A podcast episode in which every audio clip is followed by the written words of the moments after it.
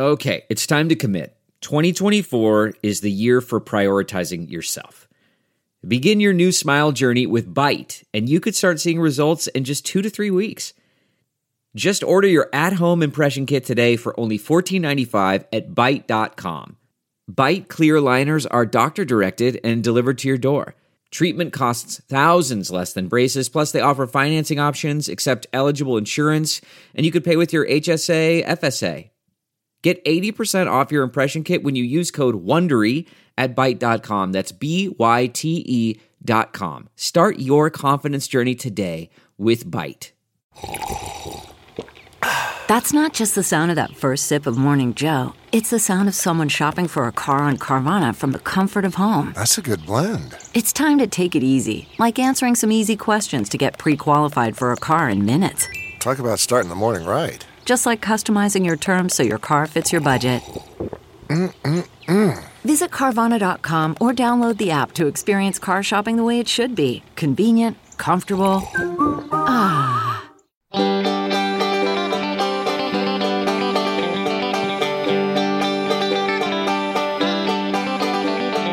Welcome to the Caixin Sinica Business Brief, brought to you by SupChina. Each week, we bring you a roundup from the world of business in China from Caixin, China's authority on business and financial news, as well as interviews with Caixin Global reporters and editors. I'm Kaiser Kuo from the Sinica Podcast. It's been a week of big predictions for China's economy. Solar power is predicted to overtake wind energy to become China's third largest energy source. The China Association of Automobile Manufacturers says new energy vehicles will grow 40% in 2021, and China's Politburo says it will strengthen anti-monopoly efforts next year. We might not be able to predict the future on this podcast, but we can tell you about the very recent past, so here's what's been happening in China this week. Trading of live pig futures will start next year from January 8th according to a statement by the China Securities Regulatory Commission. The futures will be listed for trading on the Dalian Commodity Exchange. It will be the first time an item listed on China's futures market will involve the delivery of living animals, and it is hoped it will help market players offset price fluctuations. As the world's largest pork producer and consumer, China has seen pig prices fluctuate a lot over the last couple of decades, including skyrocketing prices last year due to a deadly nationwide African swine fever outbreak. S&P has joined other major index providers around the world in dropping Chinese stocks with alleged military ties. The news comes in the wake of the US order barring American investors from trading stocks of firms with alleged links. The FTSE Russell was the first major index compiler to respond to the ban, announcing on December 4th that it will remove eight Chinese companies' stocks from several of its global indexes, effective on December 21st. The move by the S&P means that 10 Chinese companies' stocks will be removed from more than 50 of its equity indexes beginning on December 21st, and securities issued by 18 Chinese companies will be taken out of its fixed income indexes from January 1st. Solar power is set to overtake wind to become China's third largest electricity source by year end, the National Energy Administration announced last week, as the sector has become a more commercially viable option to traditional carbon based fuels.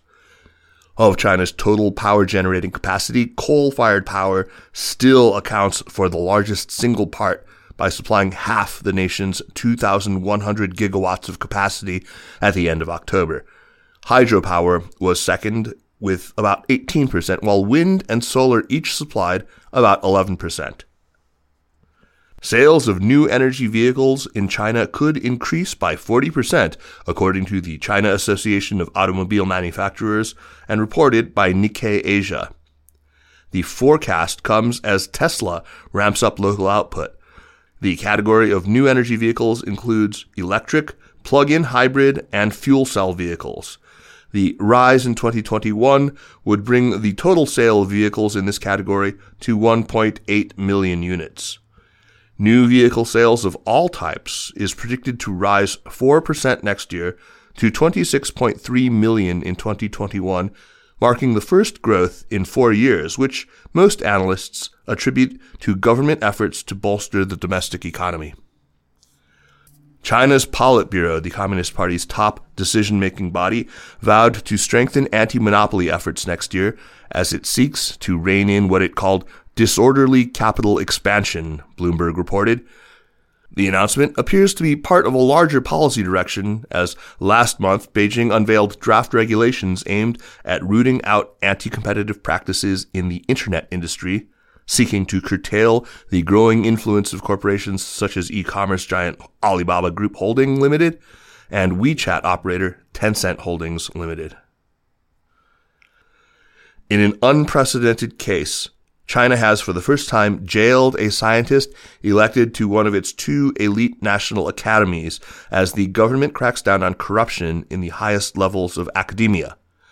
Li Ning, a top biotechnology expert and former member of the Chinese Academy of Engineering, was sentenced to 10 years in prison for his role in embezzling more than $4.6 million in research funding during his tenure, according to a court statement. The judgment marks the first time the People's Republic has imprisoned an academician in one of the two leading academies since its founding in 1949. And finally, Chinese authorities are investigating Xin Youzhi, one of video sharing app Kuaishou's most popular live streamers, after he was accused of marketing fake bird's nest, a luxury health product in China made of just sugar and water. The alleged fraud was exposed by consumer activist Wang Hai, who tested the bird's nest, proving they had less than 0.00014% sialic acid, while genuine bird's nests are typically about 10% sialic acid. Live streamer Xin said all the bird's nest items would be recalled and consumers would be compensated to the value of three times the amount they paid. The story seems to have highlighted the fact that regulators around the nation are ill equipped to handle the overwhelming growth of consumer complaints against live streaming e commerce companies. Over 330,000 consumer complaints were made online nationally in a 20 day period up to November 15th. Let's turn now to Caixin Global reporter Tang Ziyi, who we welcome to talk about a Caixin exclusive she worked on, a story about the abrupt suspension of Ant Financials or Ant Group's November IPO and how that could actually make things a lot more complicated for other companies looking to go public on China's stock markets. Ziyi, welcome back. Hi, Kaiser. Glad to be here. So, Z, I, I guess we should start with the elephant in the room. Uh, the last time you were on the show, Ant Group was getting ready to launch what was looking like the biggest IPO of all time, but obviously that didn't happen. So, what went wrong? Yeah, so uh, as you said, Ant Group's uh, blockbuster IPO was suspended just two days before its planned debut on November 5th. So the last minute suspension really shocked everyone. And if we look back at what happened to the IPO, I think all of the things started to change when Jack Ma, the billionaire founder of Ant, made a speech in late October. In that speech, Ma criticized Chinese regulators for stifling innovation and saying that there was too much red tapes involved in the financial regulation.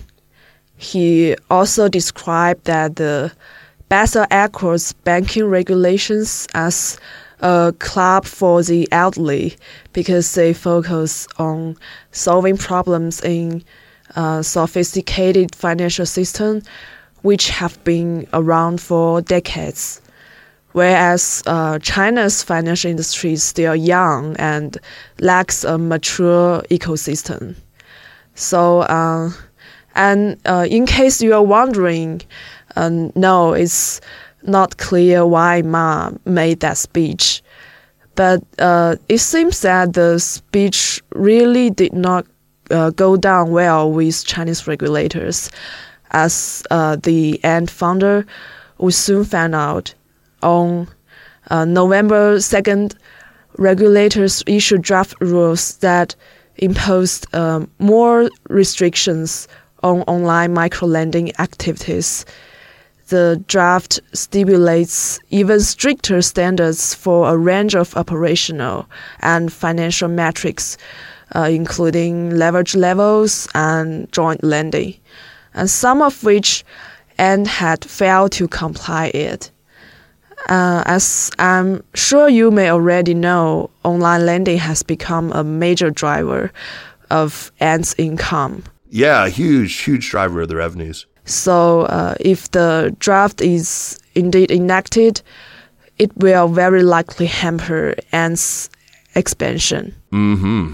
Um, and also on the same day of the release of the draft rules, China's top top regulators held a meeting with top executives of Ant, uh, including Jack Ma. We don't know uh, who said what in the meeting, but Ant Group did release a statement after the meeting which said it is committed to abiding by the points which were raised in the meeting and continuing its course according to the principles of a stable innovation, uh, embrace of regulation, service to the real economy, and win-win cooperation. And then the very next day, November 3rd, the Shanghai leg of Ant Group's dual listing was suddenly suspended. The Shanghai Stock Exchange said changes in the financial technology regulatory environment mean that Ant would very likely not meet the conditions for listing or meeting the information disclosure requirements. And uh, of course, soon after that, Ant went on to also suspend its share listing in Hong Kong. Mm-hmm. So, Z, what do you think the wider impact of the IPO suspension is going to be? Yeah, uh, I think it will definitely become harder for Ant's industry peers to go public.